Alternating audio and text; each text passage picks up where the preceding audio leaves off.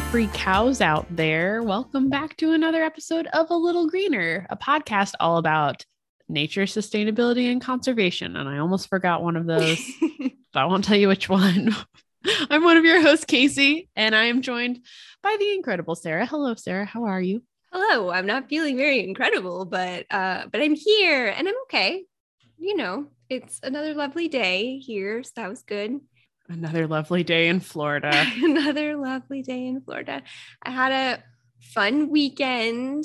Yes, tell us about your race a little bit. You ran a 10 mile, is that I right? I ran a 10 mile race, which I've decided is just the, The perfect length. best race distance because it's long enough that you feel like you worked really hard, but it's for some reason that three miles that you lose like from a half marathon just makes so much difference in how I feel afterwards. like we were done before eight o'clock in the morning. We had the whole day to enjoy. I didn't feel sick. I, you know, your legs get a little stiff and sore, but not so bad that you can't enjoy yourself.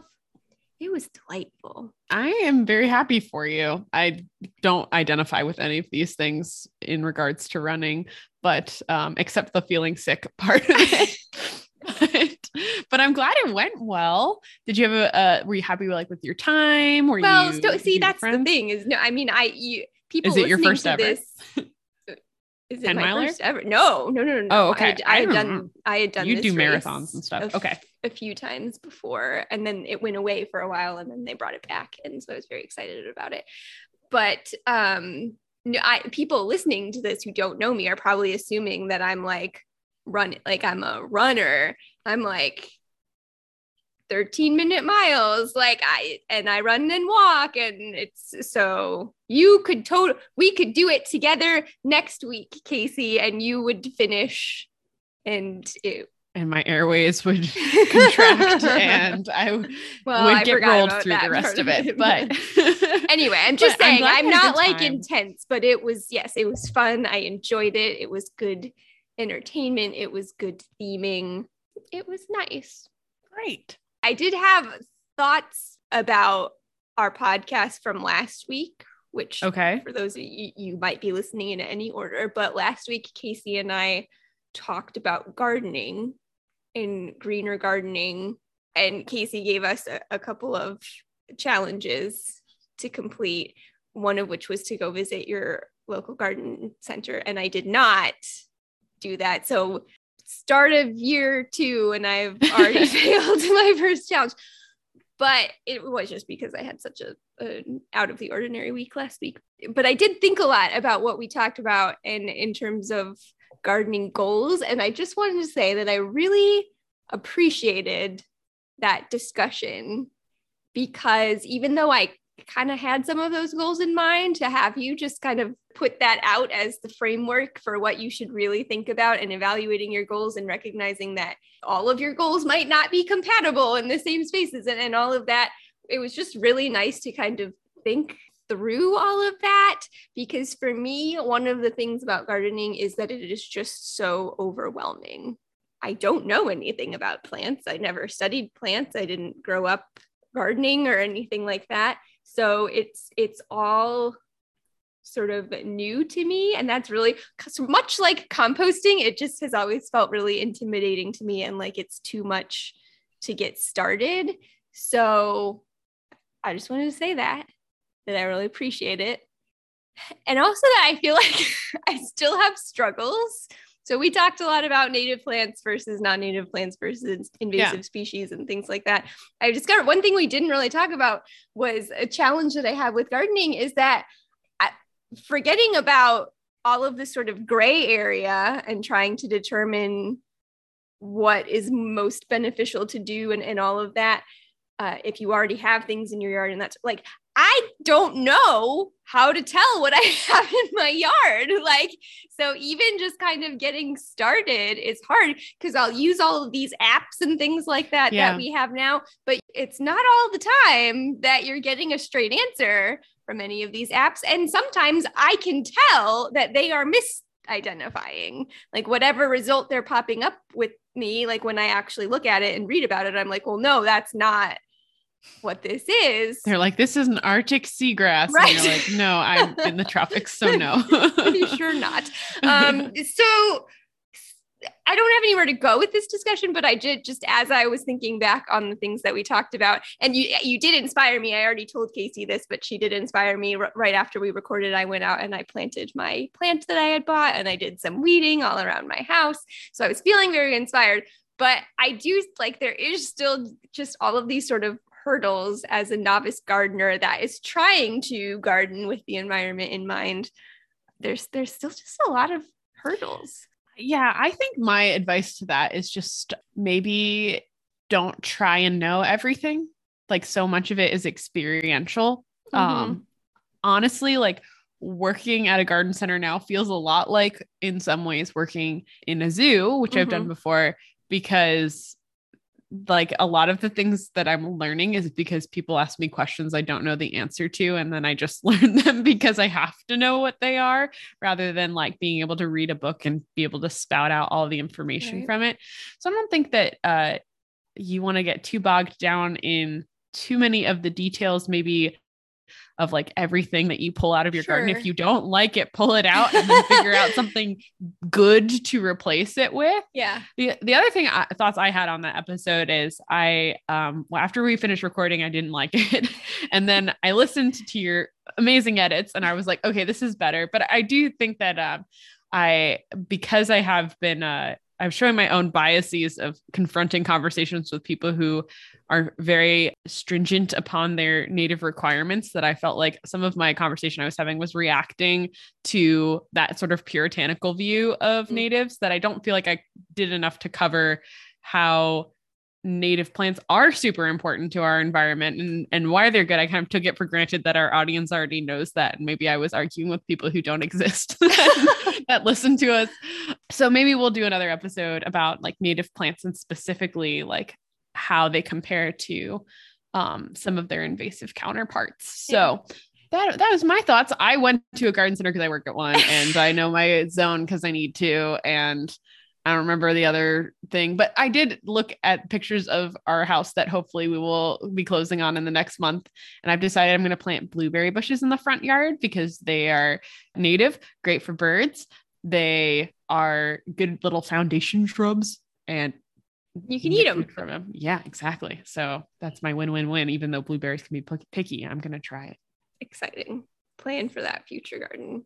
Yeah, that's good advice. I do think it would be fun to do a deeper dive into some of those native plants. But yeah, like, but even so, just thinking about specifically, you know, my one tree that I Yeah. think is invasive, I'm still not sure. Cause, like I said, it seems to make sense that it is this Sure. invasive tree, but it doesn't look exactly like what I'm finding. And I don't know how else to, I guess I just need Okay. to call tree people. I need to have a tree person come and look at the tree and identify. possible way that you could figure it out is find if there is like a Florida nature group.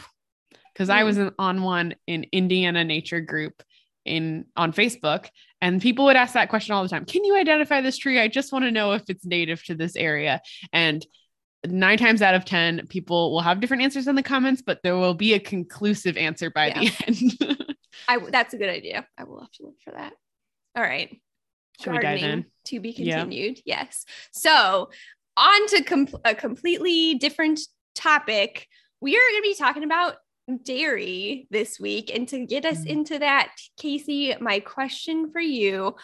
Oh, I was going to wear a themed shirt today and I forgot. oh, well. Uh, that's not my question. was my it our question- winter strength Yes, it milk was. shirt? we both have that shirt. well, you guys gave it to me. Yes, basically, this was a gift from you and Andrew, and I wore it to bed last it. night. It's so It's comfortable. soft. oh, Yes. darn it! I forgot. We Uh, lived in Indiana, guys. They're, they sponsor the Indianapolis 500. There's no getting away from dairy. So, my question to you, not specifically dealing with dairy, but what is your favorite breakfast food, or what do you do for breakfast? Um, what do I do for breakfast? I will look at what we have because I definitely forgot about breakfast and and make it that way. So this morning I had like toast and peanut butter. Normally I'll buy like yogurt with granola to put in it, but my favorite breakfast food I think is the classic egg sandwich, especially Okay. if it's got a bagel going on in it. Like bagel, egg, cheese, ketchup, because I'm a child, maybe a little salt and pepper. Perfect. That's Mm. that's I think the ideal hardiness level. And I mean some hash browns if we can go for it.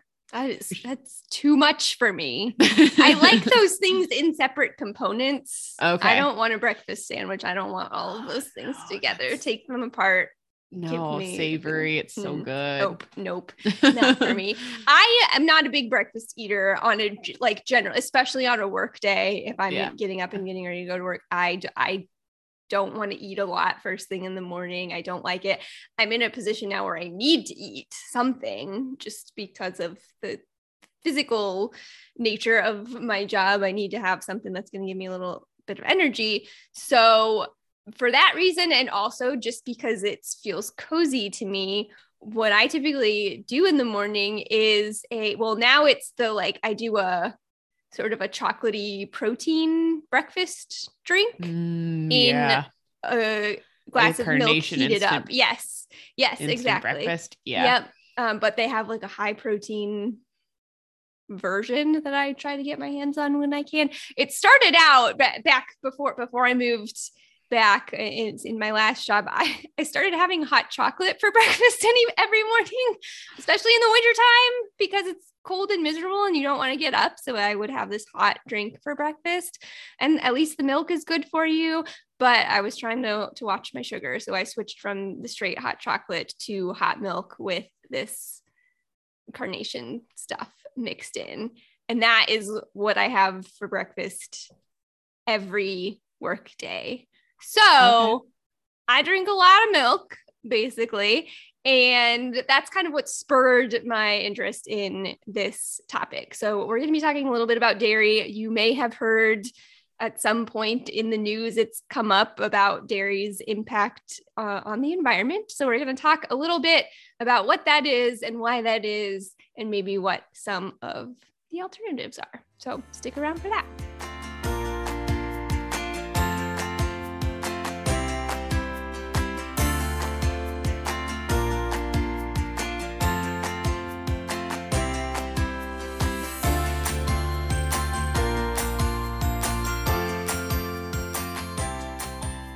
Right, everyone. So we're going to be talking about dairy tonight. And if you are a regular podcast listener, you may have recall that last year, Casey led a, a discussion for us on beef and the impact of beef on the environment, in particular, talking about climate change and beef.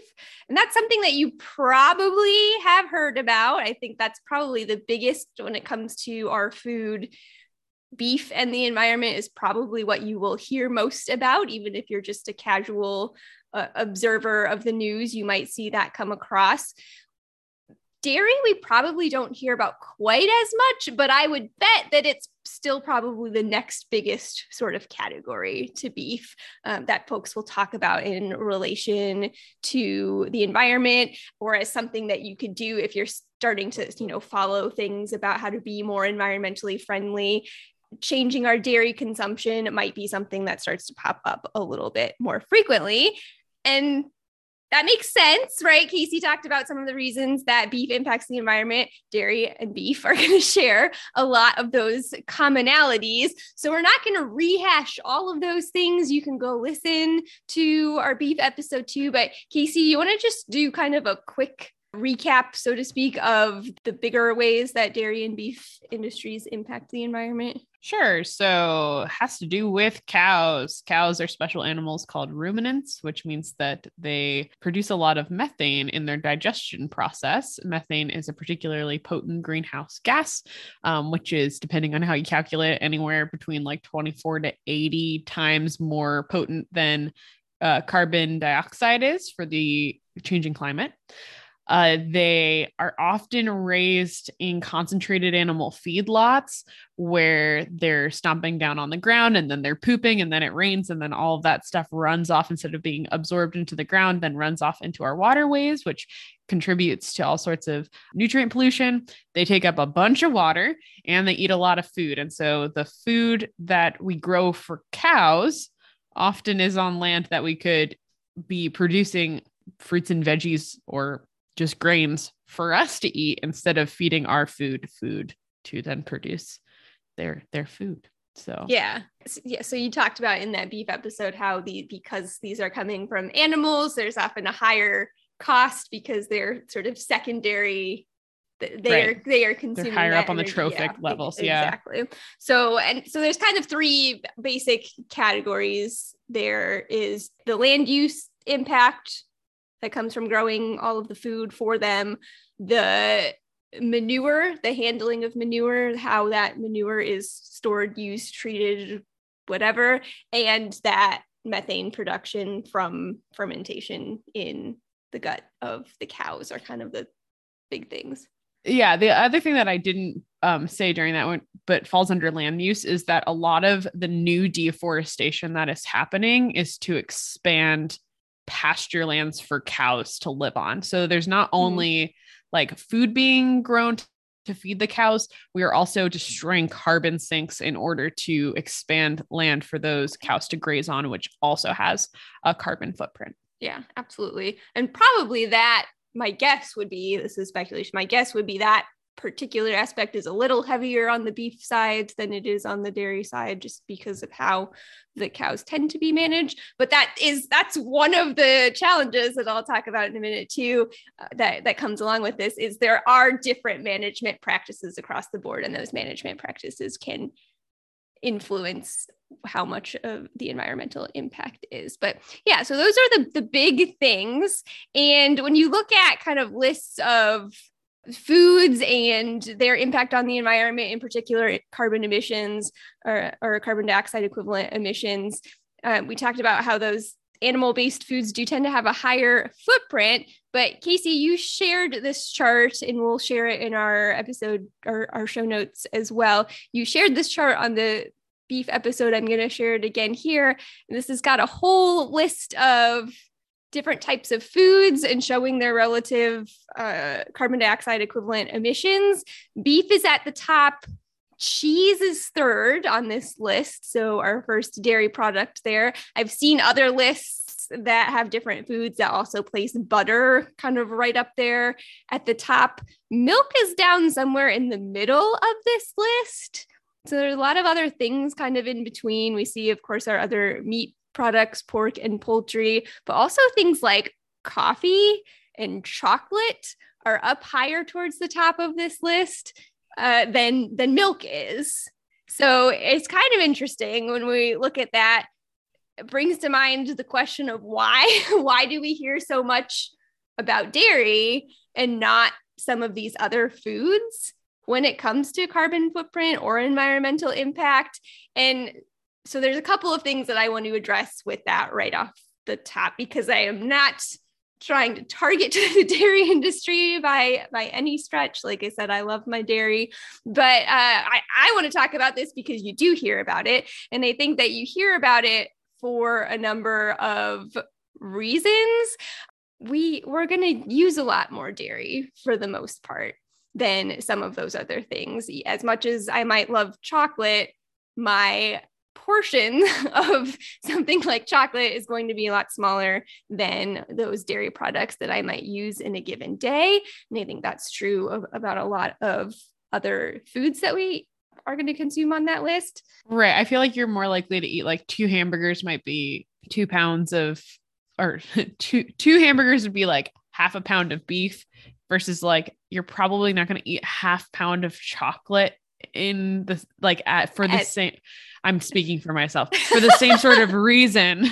Yes. I know some people in our audience are like mm, me. I would do that. but like for dinner, like right. that that's considered like a nutritional part. I feel like that's the same thing for dairy too is like it's a food group. Dairy is a food group for right. us in our food pyramid here in the US. So yeah. like it's like you're required to have some sort of input of that versus like chocolate where you're supposed to do sparingly right so i feel like yeah so that's kind of, sort of two components of this in one is is the amount and the nutritional value that we're getting yeah. from it i think that's another reason that we hear some things about dairy or why dairy becomes more of a discussion is because we do get nutritional value in it. And that's an important thing to think about as we discuss this. And I think dairy gets talked about because there are alternatives to some of these things. So I think it's worth discussing what those alternatives are. So, just some thoughts on that. I do also want to make a note about statistics because when you hear dairy talked about in the news in relation to its environmental impact, it's very easy to get confused or get overwhelmed. Statistics can be confusing, they can be downright misleading depending on who you're talking to. So I would just encourage you, I'm not going to be very data heavy on this honestly.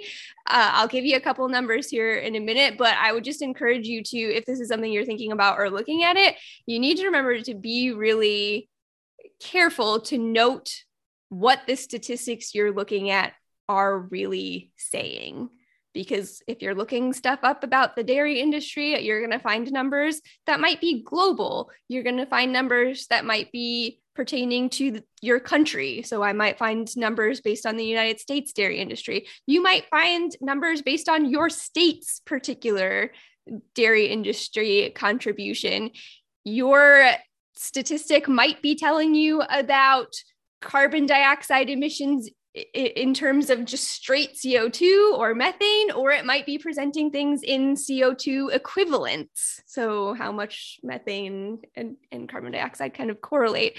It might be talking about your emissions as a percentage of the agricultural industry, or it might be talking about the emissions relative to the overall anthropogenic greenhouse gas emissions. So there's a lot of variation depending on what you're reading, who it's coming from, and what they're trying to get you to think about. And it can be very confusing.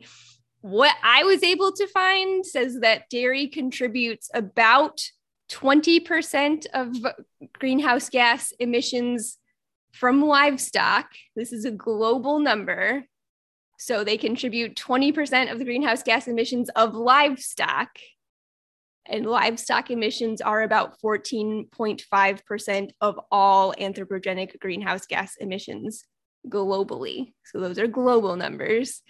Uh, in the United States, the dairy industry is contributing about 1.3% of our total greenhouse gas emissions. The other thing to note about that is it's not always very clear on is that taking into account everything? Are we just talking about the cows here, or are we talking about the full sort of life cycle of those dairy products? So just recognize that there's a lot of nuance in these numbers.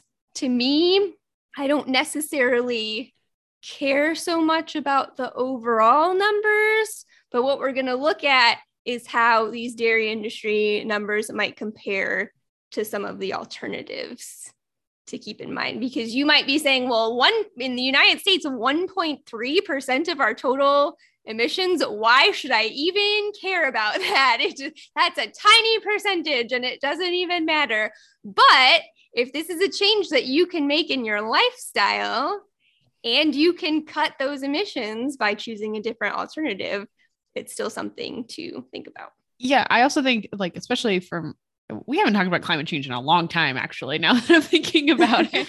We haven't done a, a lot on it recently but like anything that we can do that even makes a fraction of a percentage difference that isn't like impacting huge parts of people's quality of life mm-hmm. we should be doing it. Like we should be trying to inch towards it. The solution is not going to come with like oh, everything's an electric car now. I promise when we have electric cars, we will still have issues with climate change because all parts of our li- lives are really like wrapped around this carbonized economy and it's just going to keep being that way. So the more that we can kind of shape away at the margins um, as individuals and then advocate for policy changes that make the bigger structural differences, but things that we really can't control on like I can't I don't really control where my lights are from right now. Mm-hmm. but if we can advocate for a grid that goes over to green energy, then that is a big change that people at higher levels of society can make from us for us but I can also choose to drink oat milk or whatever if that's what's the best way to to, to reduce my uh, carbon footprint. Yeah, if that's a change that you can make. So basically, yeah. don't get too bogged down in all of the numbers because no matter what those numbers are, all of the numbers agree that any plant based option is going to have less of an impact on the environment. Now, there are going to be some trade offs for sure, but the, all of these plant based op- options are going to be better. So, let's talk a little bit about plant based options that are out there. Casey, have you ever tried a plant based dairy product? Doesn't have to be milk, plant based, a, a, dairy alternative. no. Um, yes, uh, so we are talking about breakfast foods. There was one year Andrew got me a NutriBullet, and I was like, I'm gonna be a smoothie person, and it lasted mm. like four days in a row. But I really do like making smoothies, and when that thing gets dug out of the garage, I can't wait. But I would use almond milk. I would use the like chocolate almond milk specifically. Now, using it in the smoothie, perfect. Drinking it, I'm like, something's missing. And Andrew's like, yes, the milk is missing. Fair. I don't know if it's like the fat content or the animal protein that's in it that's like just different from that, but like it it does T- are you a skim milk person, Sara? Are you a whole milk milk person? I'm a two percent milk yes. person. We grew up on one percent milk. I am hundred percent that speed. As Ron Swanson says, skim milk is just milk or water pretending to be milk. hundred percent on board. Drinking whole milk is like drinking I don't know, unflavored ice cream to me. This is not my jam. I'm like right in the middle there. But I definitely like it to be a little it, like the the almond milk definitely had a little bit of that consistency of the skim milk where it was just a little thin for me. And yeah. I've tried oat milk. I I'm not down with all these flavored things, I think, other than chocolate. So I'm a little scared of some of the other options. Right. So here's my my experience with non-dairy dairy products. We need to have better terminology for some of these things. First yes. of all, I recently tried flax milk. It was I was trying an online sort of grocery service thing, and so they had this flax milk was one of the options of things that you could buy. And I was like, I'm just gonna go for it and see what it tastes like. So I got this flax milk that was fortified with pea protein. It tasted like dirt. It was disgusting. Sound good. Like I, I like, poured a, a tiny little bit into a glass to try it, and I had to pour that tiny little bit down the drain. I took one sip and I couldn't do it. So I tried again. They had a, a sweet, like a vanilla flavored. I tried okay. just the plain and I tried. So I was like, well, maybe I just need some flavoring. And it tasted like sweeter Vanilla dirt. dirt. Like yeah. it was it was not would it would it work mixing into things? Like it, that's my thing is like that's why I like the almond milk for the smoothies is I don't have to that's not the primary thing carrying it through. yeah, I it, it may and I think that's one thing to think about for those of you listening is if you are not a big milk drinker but you use it in other things, try some of these alternatives because I think that there are maybe some good ones out there if you're not just uh, drinking it straight. That's the only type of milk that I've tried, though. There, that's probably like one of the least common alternatives yeah. to dairy that are out there, and it's the only one that I've tried. So I, I have, I have, I've, I've selected my next alternative to try, which I'll talk about in a minute. But what I do have is non-dairy butter. They have like a vegan butter spread. And I've used this now for years and I did it accidentally. Like I was just looking for a butter spread, just whatever to to use. And I was just shopping and I can't even remember. I don't know if it was on sale or whatever, but I was just like, I don't know. Cause there's so much stuff out there. And like we've talked about before, I don't really cook or bake. So I'm like, salted, unsalted, what I don't, I, what are all of these things? I don't know what I need. This looks normal and a decent price. I'm going to buy it. And then I realized it was vegan. And I was like, ah, this is not impacting me in any way, shape, or form. It works for all of the things that I need it to.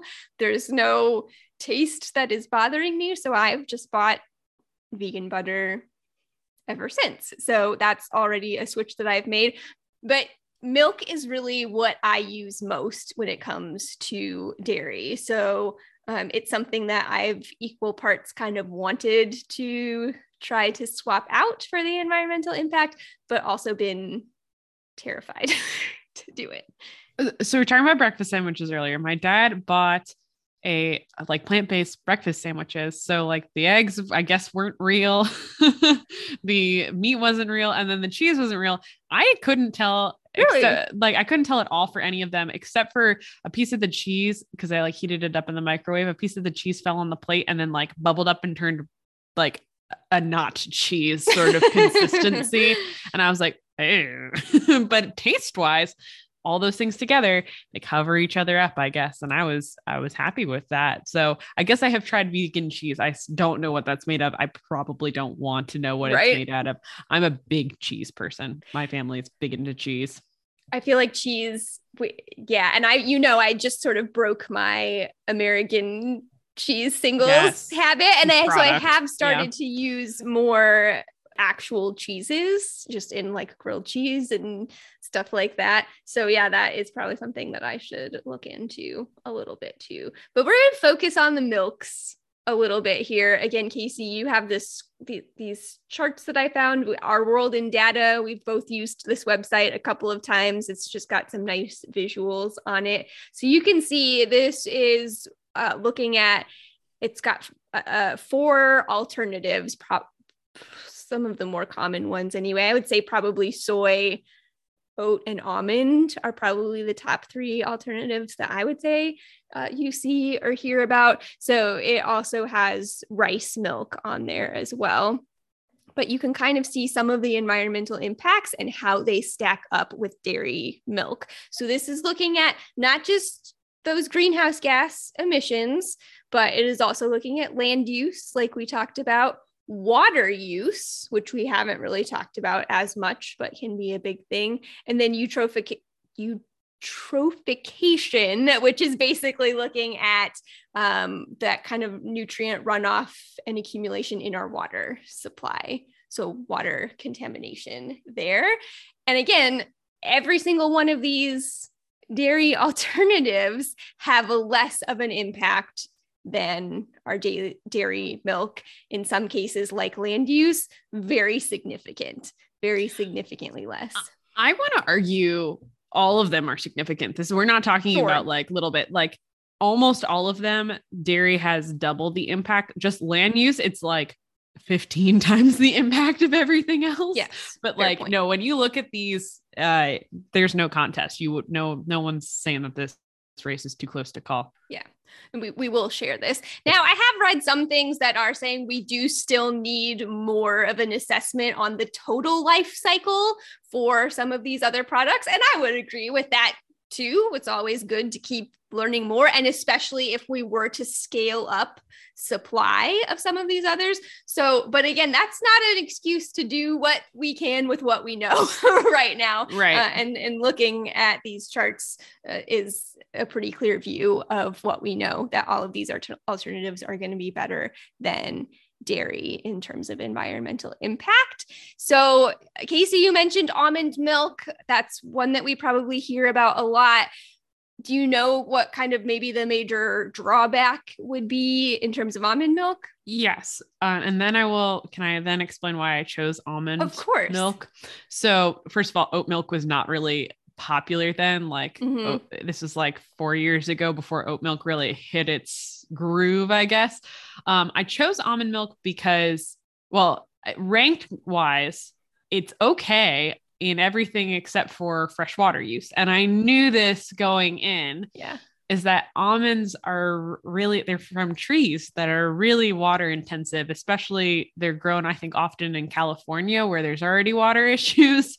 And so those almonds, that's their biggest drawback. Like, as far as their greenhouse gas emissions go, they are ranked lowest on this list. So, from a climate change mm-hmm. perspective, mm-hmm. a pretty good choice um, and really low for land use and eutrophication. But freshwater is really their downfall, and they take up still significantly less than dairy, but over half of dairy's allotment of freshwater use. But the reason I chose them is because at that point it was like really regular milk, almond milk, or um, soy, milk. probably. And soy milk's been around for a really long time. And I know that soy is a crop that's often grown down in the Amazon and a lot of it's one of the crops that they will cut down and deforest areas in the Amazon to plant soy plantations. However, looking at this chart, this is apparently not as big a deal as I thought because it is still ranked better than oat milk and it's way less than dairy for that. But that's why I was avoiding soy milk and go, trying to go with the almond because of the climate change implications. Yeah, no, I love it. And I think that's a fair point too. Again, I am looking at this chart here and I do not have all of the bits and pieces that went into compiling all of the data for this mm-hmm. chart. So even if land use, I don't know, like it looks like land use, they are really just looking at size of land Sure. use. That's not really taking loca- location of land necessarily into account and all of the things that might come along with that. So yeah, this is just a sort of general overview and there are maybe more pros and cons as you get deeper into to researching about things. So I think that's that's great to do is is to kind of make your selection. I think that soy will be the next one that I try. And my reasoning for that is both kind of looking at these charts and reading some things to go along with it about its impact. Uh, but also, the flip side of this is that nutritional component. So, we talked about Yes, dairy yeah. being something that we get nutrition from. And that is part of the reason that I drink milk. We get things like calcium and potassium and vitamins and protein. Milk is a source of protein for me that I probably need more of. And some of these other alternatives, they don't have it. So I don't know that I, I put the serving. I want to say that you get like eight grams of protein in a serving of milk. And some of these alternatives, it's like one gram. Almond and rice milks are only going to contain about a gram of protein per serving as compared to those eight grams from milk. Yeah, we were we're joking. I broke my finger last year, if you remember. And and my boss was like, What did you learn from this? And I'm like, I don't know. I should catch kickballs differently. I don't know. He was like, No, drink more milk. And so uh calcium, I mean, is like osteoporosis does run in my family. So it is something that like is important to my mom to keep in, in mind our calcium intake. And that is something that milk's good at giving you. Yeah, absolutely. One one of the things that I found when I was reading about this is that dairy milk has a higher nutrient density to greenhouse gas emissions ratio compared to this study called it soy beverage and oat beverage. I'm Ew. assuming that that means soy and oat milk. Almond Uh, milk is really just like almond juice. Like yeah, right? but I would not drink almond juice. So yeah, I, no, it go- sounds gross, but like you milk the little almonds. No, you like soak them and crush them and add flavors to make them palatable, I guess. but my weak human brain needs us to call it milk in like, order milk. for this to even be a possibility for me. So anyway. fruit. this was a study I gosh, I think was it from Sweden, I think maybe. Uh I'll link it in in the show notes, but it compared dairy, soy, oat as well as a couple of other different types of beverages and dairy milk had the highest nutrient density to greenhouse gas emissions radio ratio. So we can't discount this as a, as an important thing for people. So the reason I am now leaning towards soy milk is the same reason I chose that flax milk that I did. Like I said, it was fortified with pea protein. so nutritionally, it also had eight grams uh, of protein per serving. So fortified soy milk, they say, unsweetened fortified soy milk might be the most comparable nutritionally to dairy milk. So that checks the boxes for things that I Just doesn't sound satisfying. Unsweetened fortified soy milk sounds like Soylent Green to me. But but uh Casey, yeah. don't talk me out of this. I'm sorry. Sounds delicious. No, it Great. is like this is the other thing. Like I grew up drinking milk. Like we Yeah. would have milk for dinner uh, every night, and I love I love milk, and you cannot just beat a cold glass of milk with some cookies, you know? So it, it Yeah. is. It's it's you got to think about all of these things as Yeah. Also, like shout out to the people who can't process dairy right now. You're like sipping your water, being like, guess what I have? but uh, but yeah, I mean, my family, I had friends who like they drank milk every meal. Andrew's family drank milk for every meal. Our family drank water for every meal, but milk was still like an important. We had the full gallon. Like it actually took me some time as an adult to break the gallon tradition. Like a, a full gallon of milk that would feed our family of four. Like I kind of thought it was the only way to buy it. and you're pointing to yourself. That's what you, but I you buy- drink it. Yes, You no, I do that, but it in a that's what I'm saying. Like that's how Yeah. much milk I drink is that I buy a gallon of milk just for myself. Andrew will drink it in a glass. I can drink it in a glass. I just, I don't know. It just has not appealed to me in the same way since childhood. I could probably do like a half glass, but it's just, I don't know. It's very, it's just very thick. I, I don't know. That's how I feel about it. But continue with our list of after. Okay, after Soylent Green is so uh, oat, milk might be the next best choice uh, in terms of nutrition or in terms of protein specifically if that is something that's concerning to you about giving up milk soy milk and then oat milk might be your next best options or you can drink fortified flax milk but it tastes like dirt so, so the- endorsement. those, those are things to keep in mind. I do also want to mention that dairy dairy industry, at least in some ways, is is working and has at least by circumstance improved their environmental impact. So this in large part has just come from improvements of the industry overall. So think about as we've improved our knowledge of genetics and has we've we've improved things like feed efficiency, our knowledge of animal health, our knowledge of animal nutrition, as all of those things improved, those are nat- naturally kind of helped to improve dairy's environmental impact as well. When you think about going back to, you know, 50, 60, 70 years ago, we've come a long way since then. So, in particular, that increased uh, feed efficiency, increased knowledge of health and nutrition, that has led to, and I this this is um, I, I'll link to the article that this is from. It didn't even necessarily give a time frame, but over the span of the dairy industry, uh, the dairy industry has reduced land use by 90%, feed usage by 77%, water usage by 65% for each glass of milk produced. But again, the dairy industry is Old.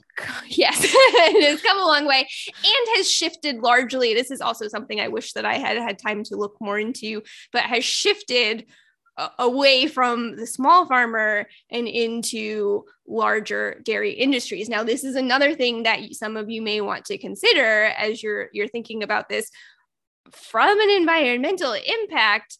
It's generally considered that the larger, more industrial dairies are actually better than your small farmer just because largely of that efficiency practices with manure handling and that sort of thing are also i believe more regulated with those larger dairies as well. So that's another impact. But you may want to still support your local family farm and i don't have any issue with that honestly. Um, if that's what you're choosing to do there are other, other benefits that can come along with that. But it, is worth thinking about. I know the Nature Conservancy is trying to do some work with the dairy industry as well to try to improve practices, in particular, thinking about feed efficiency and thinking about manure handling. Those are going to be big sources to both impact emissions and water contamination. So, we hope that the dairy industry continues to improve. They have some some goals that they're working towards, but again, it's sort of that target 2050 uh, that Oh, feels pretty far away right now. So we'd love to see shorter term goals to step in the right direction. I have also read that from like 2015 to 2017, emissions from the dairy industry actually increased. So I think it like I don't know. Take a look at these graphs, guys.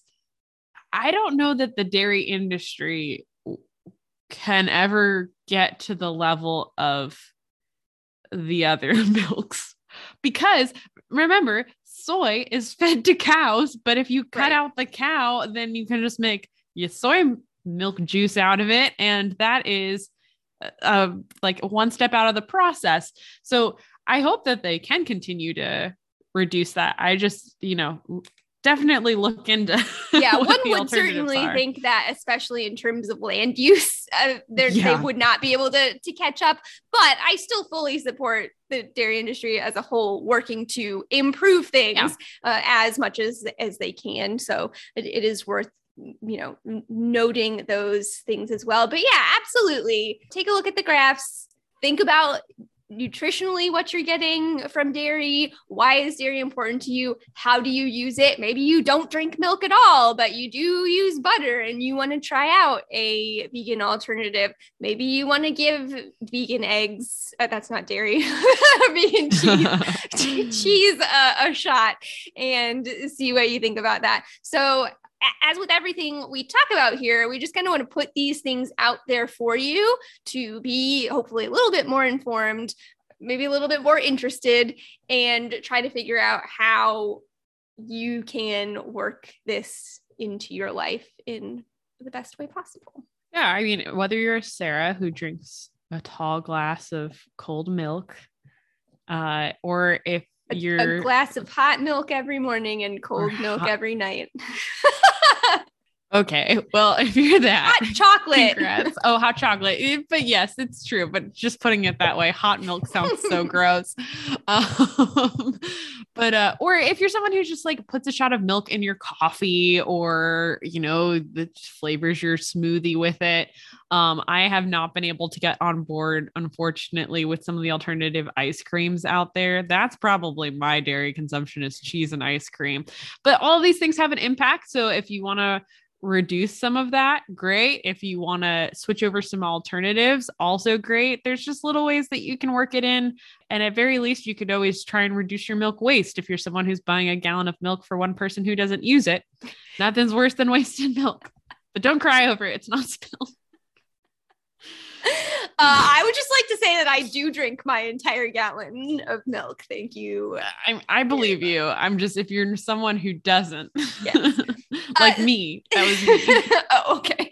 So we will again check it. If you haven't been looking at our episode sort of summary description where wherever you are listening to our podcast from we do link to some of our sources. We will link to these graphs. We might potentially be able to share them on social media too but you, you'll be able to find the They're link. weird shaped, Yeah. so they don't fit on Instagram. check casey's already tried. Uh so we will have the link so that you can take a look at that. I will also try to find this was not a scientific article this was more of a foodie article but it was talking about uh, milk alternatives and which ones might be best to use in which situations. I'm not a coffee drinker or anything like that so th- it sort of meant nothing for me but i'll try to share that just for fun as well. So you might think about how you can use these milk alternatives in your life.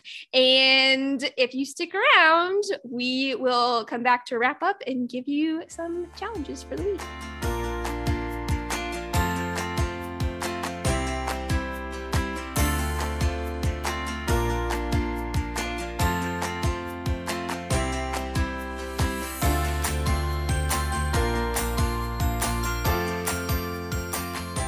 All right. Thanks for listening, everybody. We hope you enjoyed our discussion on dairy tonight and a couple of just sort of hopefully quick and relatively painless challenges for you this week. First is I'm going to ask you to help me. I think that I know what my next dairy alternative is going to be, but if you have a favorite non dairy milk product, that's what I'm going to continue to call it for lack of a better term, non dairy milk. If you have a favorite non dairy milk product that you enjoy, tell us. I want to know. Help me go shopping.